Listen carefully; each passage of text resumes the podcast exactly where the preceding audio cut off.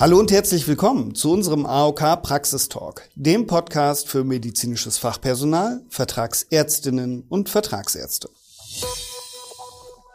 Heute wollen wir über Long- und Post-Covid und die direkten Folgen sprechen. Was bedeutet das eigentlich in der Hausarztpraxis? Dazu haben wir zwei Expertinnen eingeladen. Frau Christine Engeleit aus der Medizinischen Hochschule Hannover und Frau Wiebke Böhne von der A O K Niedersachsen. Herzlich willkommen erstmal die Damen. Frau Engeleit, sind Sie so nett und stellen sich einmal kurz unseren Hörerinnen und Hörern vor?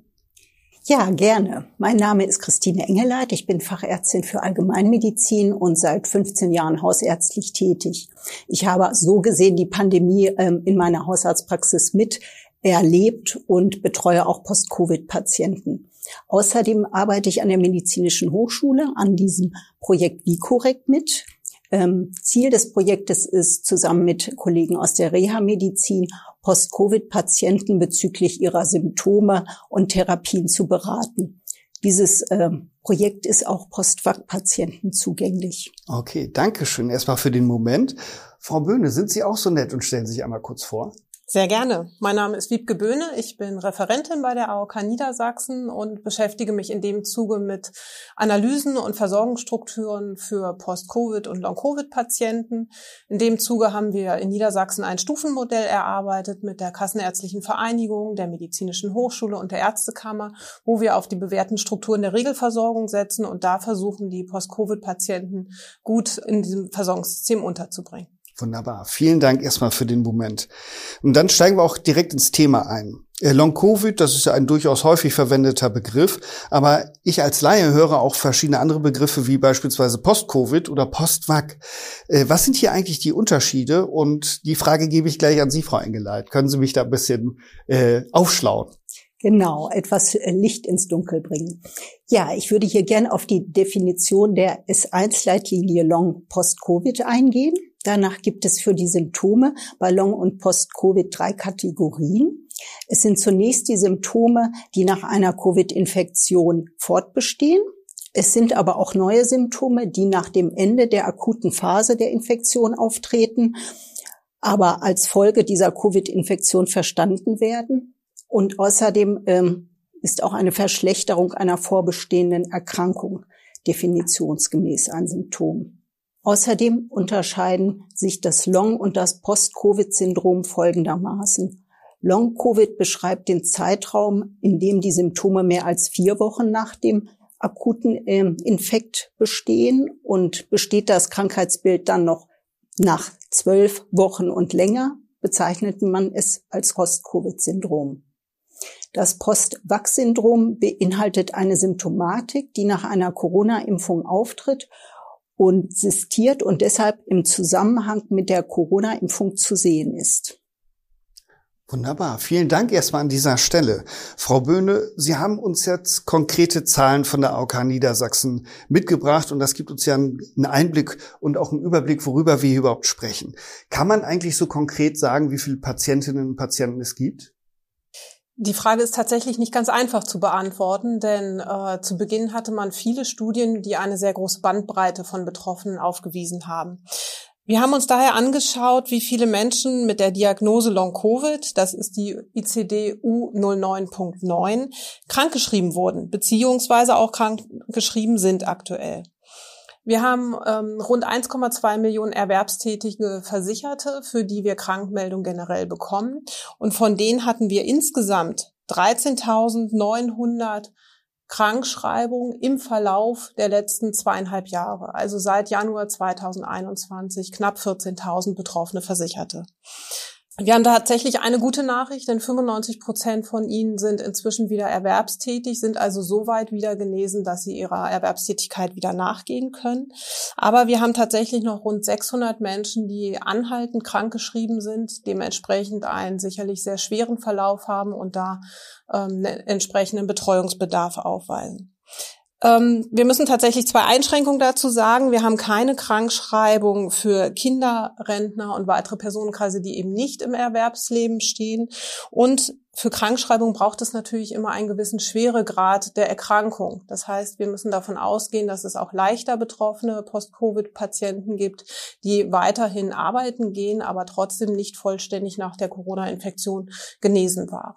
Ah, okay, also das heißt, es könnte eine Dunkelziffer geben, von der man nicht genau weiß, wie die aussieht. Das ist richtig. Deswegen gibt es auch weiterhin Studien. Wir unterstützen auch gemeinsam eine Studie mit der Medizinischen Hochschule, wo es tatsächlich darum geht, diesen ähm, diese Situation einfach im Rahmen der Forschung der noch Zahlen besser belegen zu können und auch einen besseren Blick auf die betroffenen Zahlen zu bekommen. Okay, dann danke erstmal für den ersten Einblick. Frau Engeleit, sind Sie so nett und geben uns mal einen kurzen Einblick zu den medizinischen Aspekten und zu den Hauptsymptomen von Long- und Post-Covid?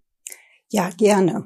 Ich kann Ihnen mal berichten, die häufigsten Symptome, die die Menschen auch sehr einschränken, sind Müdigkeit, Ein- und Durchschlafstörung sowie schnelle bzw. ausgeprägte Erschöpfung nach körperlicher oder geistiger Anstrengung, sogenanntes Fatigue, chronisches Fatigue-Syndrom, C F S abgekürzt.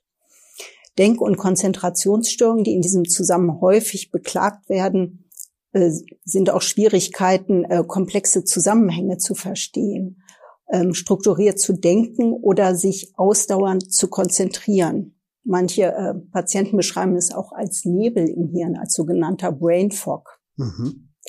Auch häufig wird über Atemnot geklagt, Belastungsatemnot.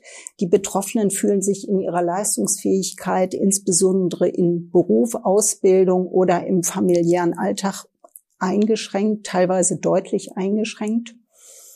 Und bereits bei einem Teil der PatientInnen nehmen die Beschwerden bereits nach kleinen Anstrengungen körperlicher, geistischer oder auch seelischer Art deutlich zu, ohne dass sie sich wie gewohnt erholen.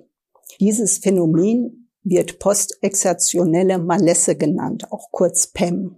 Mhm. Weitere Beschwerden können auch Schwindel, Herzrasen sein oder auch Muskelschmerzen, die auch die Beweglichkeit deutlich einschränken. Geruchs- und Geschmacksstörungen können ebenfalls auftreten, sind jedoch deutlich seltener als die zuvor beschriebenen Beschwerden. Wenn ich das so höre, klingt das ja schon nach einem sehr breiten Feld. Und wie können denn dann die Hausärzte vorgehen, wenn ein Patient mit genau diesen Symptomen nach einer Covid-Infektion zu Ihnen kommt? Wie erfolgt denn dann die Diagnosestellung? Ja, das ist wirklich nicht einfach, wie Sie schon beschreiben. Es ist ein buntes Bild an Symptomen. Häufig haben die Patienten aber entweder diese Erschöpfung und Schmerzen und Luftnot, also alle auf einmal haben Patienten meist nicht. Und wenn äh, diese Patienten vorstellig werden, kann der Hausarzt erstmal in seiner Hausarztpraxis oder auch die Hausärztin natürlich äh, behandlungsbedürftige Erkrankungen ausschließen, indem er Laboruntersuchungen macht, um zum Beispiel eine Anämie auszuschließen, eine Blutarmut oder eine Schilddrüsenerkrankung.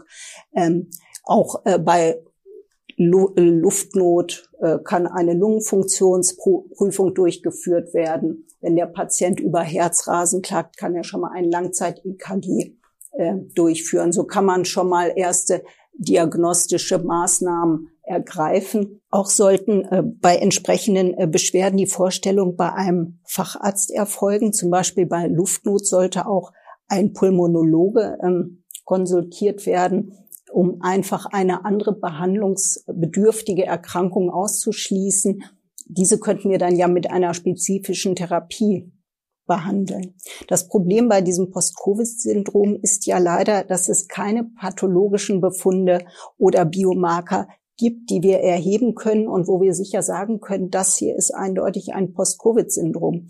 Und deswegen ist wirklich lediglich die typische Klinik, die uns zur Diagnosestellung führt. Somit ist das Post-Covid-Syndrom eine Ausschlussdiagnose, indem diese Symptome, die der Patient hat, durch keine andere Erkrankung zu erklären ist. Das ist auch ein Problem für die Betroffenen. Sie werden häufig nicht ernst genommen. Es finden sich keine pathologischen Befunde. Ähm, rein, wenn wir jetzt zur Diagnosestellung kommen, muss man sagen, kann im Grunde der Hausarzt oder der ha- die Hausärztin die Diagnose stellen, weil bei ihnen laufen die Fäden zusammen. Sie haben alle Befunde, sie haben Facharztberichte, die keine andere Erkrankung für die Symptomatik darstellen. Und im Grunde kann dann der Hausarzt wirklich sagen, das ist ein Post-Covid-Syndrom. Auch kann bezüglich des chronischen Fatigue-Syndroms ein Assessment durchgeführt werden. Zum Beispiel die kanadischen Kriterien gibt es. Da, ähm, da werden Symptome abgefragt. Genauso werden bei Verdacht auf einer depressiven äh, Stimmungslage das P H Q neun Assessment Bogen ähm, abgefragt. Hier kann man auch differentialdiagnostisch äh, eine entsprechende Diagnose stellen. Für Interessierte gibt es sonst auch weitere Informationen auf unserer WIKOREC-Seite. Da gibt es Informationsvideos zum Nachschauen. Wunderbar, vielen Dank dafür. Da werden wir auch in der kommenden Podcast-Folge nochmal vertiefend drauf eingehen. Vielen Dank dafür. Wenn jetzt in der Hausarztpraxis die Diagnose dann gestellt wurde, gibt es denn für diese Patientinnen und Patienten besondere oder spezifische Behandlungsoptionen? Das ist halt schwierig. Bisher ist ja nicht klar, was das Post-Covid-Syndrom auslöst. Es werden so verschiedene Pathomechanismen diskutiert, wie eine überschießende Immunantwort oder eine anhaltende Entzündung verschiedener Organe durch diese Virusbestandteile. Ähm, eventuell wird durch die Infektion auch eine Fehlfunktion unserer Mitochondrien, also der Kraftwerke unserer Zelle, ausgelöst. Und dadurch kommt es auch zu dieser Erschöpfung. Ähm, hieran wird momentan intensiv geforscht. Da hoffen wir nochmal, dass es vielleicht Therapieansätze gibt. Und da wir, da die Pathogenese nicht geklärt ist, können wir wirklich ursächlich nicht behandeln, sondern, sondern wirklich nur symptomatisch. Und äh, zum Beispiel, wenn ein Patient starke Schmerzen hat, wäre dann ein Behandlungsansatz eine Schmerztherapie nach dem W H O-Stufenschema zum Beispiel. Oder bei psychischen Begleiterkrankungen kann äh, eine Psychotherapie äh, angeschoben werden, gegebenenfalls entsprechende Medikation.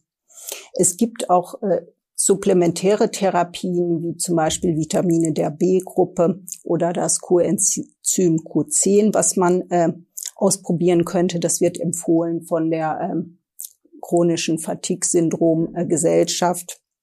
Hier ist es sinnvoll, diese Therapeutika langsam einzuführen, einzeln immer im Abstand von vier Wochen, um zu gucken, ob der Patient einen Benefit äh, bisher hat. Andere Therapieansätze werden zurzeit noch erforscht, aber es gibt bisher keine weitere Zulassung für Medikation zur Behandlung dieses Post-Covid-Syndroms. Bei Verordnung von verschreibungspflichtigen Medikamenten aufgrund von ersten Studiendatenlagen äh, wäre ein sogenannter Off-Label-Use. Äh, das heißt, äh, diese Patienten müssen gut aufgeklärt werden und die Medikation kann nicht zulasten der, äh, der gesetzlichen Krankenkasse verordnet werden. Ein wichtiger Baustein in der Behandlung des Post-Covid-Syndroms sind allerdings die Heilmittel. Hier werden wirklich gute Ergebnisse bei längerer Behandlung erzielt. Bei Dyspnoe ist zum Beispiel die Atemtherapie indiziert und bei einem chronischen Fatigue-Syndrom gibt es die Möglichkeit, Ergotherapie zur Verbesserung von Konzentrationsstörungen oder zur Alltagsstrukturierung dem Patienten zukommen zu lassen. Bei verminderter Belastbarkeit sind Entspannungsübungen hilfreich, um eine Überlastung ähm, der PatientInnen zu vermeiden. Also können wir die Betroffenen mit der Verordnung dieser Heilmittel gut unterstützen. Okay, wenn ich das für mich mal zusammenfasse, bedeutet das eben, dass eben auf die Symptome geschaut wird und äh, darauf geschaut wird, diese möglichst zu lindern, dass das momentan so das Mittel der Wahl ist mit den bestehenden Möglichkeiten, die es in unserem System äh, ohnehin schon gibt. Und die können dann auch gerade bei dem Heilmittelbereich auch sehr gute Ergebnisse erzielen. Okay, wunderbar. Jetzt möchte ich nochmal in ein anderes Thema mit Ihnen äh, reinschauen, nämlich bei den Post-Vac-Patientinnen und Patienten, ähm, die Symptome nach der Impfung haben. Wie verfährt man da? Hier ist es eigentlich ähnlich wie bei dem Post-Covid-Syndrom. Wir haben keinen Behandlungsansatz ursächlich. Im Grunde wird auch hier symptomatisch behandelt wie beim Post-Covid-Syndrom und im Grunde äh, können, sollten diese PatientInnen denn gleiche ähm, Behandlung erfahren wie bei Post-Covid. Mhm. Okay, danke schön. Und nun könnte sich ja natürlich die Frage in den Raum drängen, was es denn überhaupt bereits an Hilfestellungen für Patientinnen und Patienten mit Long-Covid-Beschwerden überhaupt schon umgesetzt worden. Dann komme ich wieder zu Ihnen, Frau Böhne. Und können Sie hier Hilfestellungen für die Praxis geben? Ja, ein ganz wichtiger Punkt ist hier, glaube ich, die Verordnung von Heilmitteln. Wir haben ja gerade gehört, dass gerade Post-Covid-Patienten gerade von Ergo- und Physiotherapie sehr profitieren können. Und erfreulicherweise ist es so, dass seit Juli zweitausendeinundzwanzig die Diagnose Post-Covid, also die U neun Punkt neun, als besonderer Verordnungsbedarf anerkannt worden ist. Das bedeutet für die Praxen zweierlei. Der eine Punkt ist, dass diese Verordnung bei der Wirtschaftlichkeitsprüfung rausgerechnet werden sozusagen und äh, das Budget der Ärzte nicht belasten. Sie sind also extra budgetär zu werten. Und der zweite Punkt ist, dass Ärzte bei der Verordnung von den üblichen Höchstmengen abweichen können. Wir haben also die Möglichkeit, dass Verordnungen bis zu zwölf Wochen möglich sind und ähm, dementsprechend auch mehr Physiotherapie oder Ergotherapie den Patienten zugutekommen kann.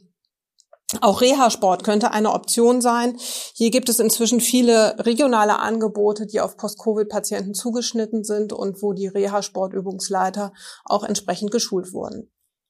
Wunderbar. Ich bin mir sicher, dass das auf positive Resonanz in den Praxen stößt, wenn etwas außerbudgetär auch verordnet werden kann. Gibt es denn noch mehr Tipps, die Sie weitergeben können an die Hausarztpraxen? Ja, erwähnen möchte ich hier noch die Kooperation, die wir mit der Deutschen Rentenversicherung in Sachen Reha-Anträge haben. Ähm, dadurch wollen wir Betroffenen mit längeren Krankschreibungen möglichst schnell eine geeignete Reha vermitteln, wenn sie denn rehafähig sind. Als A O K beraten wir unsere Versicherten ähm, dazu und unterstützen bei der Antragstellung. Und hier kommt dann auch der behandelnde Arzt ins Spiel. Ähm, der muss die Rehafähigkeit natürlich attestieren und soll dann eine medizinische Beurteilung abgeben. Wir übermitteln dann im Auftrag des Patienten den Antrag an die Rentenversicherung und haben dafür eine äh, besondere Kennzeichnung, ähm, denn dadurch wird der Antrag beschleunigt bearbeitet und mit der geeigneten Reha-Klinik kurzfristig einen Aufnahmetermin vereinbart. Frau Böhne, Sie sprachen gerade von der Reha-Fähigkeit. Ist denn jeder Patient für so eine Reha geeignet? Ja, das ist eine ganz wichtige Frage, denn wir wissen, dass das Thema Rehabilitation bei Post-Covid-Patienten sehr kontrovers diskutiert wird. Wenn Patienten die Diagnose chronisches Fatigue-Syndrom, also C F S, haben und dann noch in Kombination mit der Belastungsintoleranz, von der Frau Engeleit vorhin auch gesprochen hatte, dann gibt es Berichte, dass es den Patienten durch die Reha tatsächlich schlechter geht als vorher. Mhm. Das gilt explizit für die Patientengruppe mit der belastungsinduzierten Symptomverschlechterung, aber nicht generell für alle Post-Covid-Patienten. Hier ist es also ganz wichtig, dass der Arzt eine Einschätzung vornimmt, denn Post-Covid-Patienten, die eben diese belastungsabhängige Symptomverschlechterung nicht haben, profitieren sehr gut von Reha-Angeboten und denen ähm, wollen wir natürlich dann auch entsprechende Hilfestellung zukommen lassen. Wunderbar. Ich sage an dieser Stelle erstmal vielen Dank an Sie beide für Ihre äh, fachlichen Inputs zu diesem spannenden Thema und vielschichtigen Thema. Das ist für mich ganz deutlich geworden. Wir werden das Thema im nächsten Podcast nochmal aufgreifen. Und zwar werden wir dann nochmal intensiv auf die Beratungshotline gucken und auf das Projekt WIKOREC. Und Frau Engeleit, Sie hatten ja vorhin schon mal darüber gesprochen und werden das dann nochmal vertiefen. Und die A O K Niedersachsen, liebe Hörerinnen und liebe Hörer, unterstützt Sie natürlich gerne, wenn Sie in dieser Hinsicht weiteren Bedarf haben. Wenn Sie weitere Informationen wünschen oder unsere Unterstützung haben möchten oder Sie aber Fragen, Anregungen und oder Feedback für uns haben, dann schicken Sie uns bitte einfach eine E-Mail an praxis dash talk at n d s punkt a o k punkt d e. Wir wünschen Ihnen alles Gute und natürlich einen erfolgreichen Praxisalltag und wir freuen uns, wenn Sie auch demnächst wieder reinhören.